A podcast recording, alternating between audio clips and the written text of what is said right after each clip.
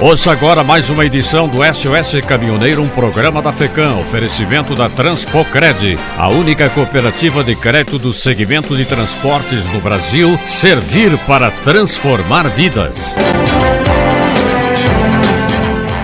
A NTT autoriza reajuste médio de 9,64% para fretes rodoviários. A Agência Nacional de Transportes Terrestres publicou no final de semana tabela com os novos preços mínimos de frete rodoviário. O reajuste médio foi de 9,64%. Os efeitos dos reajustes dos fretes, porém, variam conforme o tipo de carga, número de eixos, distância do deslocamento e tipo de operação. A atualização dos valores foi publicada na edição do Diário Oficial da União e foi liberada em reunião de diretoria da agência estatal realizada ainda na quinta-feira. Segundo a NTT, a atualização considerou parâmetros mercadológicos que representam 80% do custo total do transporte. São eles o preço do óleo diesel S10, o salário dos motoristas, o preço do pneu e o valor da aquisição do veículo trator. A Polícia Rodoviária Federal apreendeu uma carreta transportando aproximadamente 30 toneladas de minério de ferro que transitava com o sistema de freio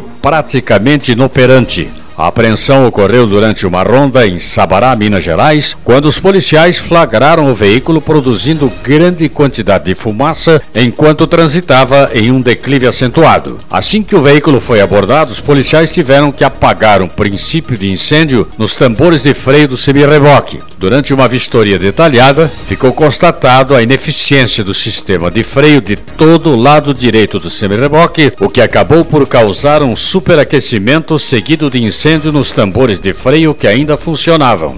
A concessionária Via Sul realiza obras durante esta semana nas rodovias gaúchas sob sua administração. Entre as ações pelas equipes da concessionária estão os trabalhos de permanente recuperação, manutenção e conservação de diversas rodovias. Para execução desses serviços, são necessários bloqueios de faixas e operação pare e siga, podendo ocasionar lentidão ou retenção de veículos em alguns segmentos. Segundo a empresa, os condutores precisam redobrar a atenção e respeitar a sinalização, os limites de velocidade ao passar pelos locais, uma vez que os operários estão nas imediações da pista. Ainda de acordo com a concessionária, os usuários sempre que possível devem programar os seus deslocamentos. Em caso de condições climáticas desfavoráveis, os serviços serão reprogramados.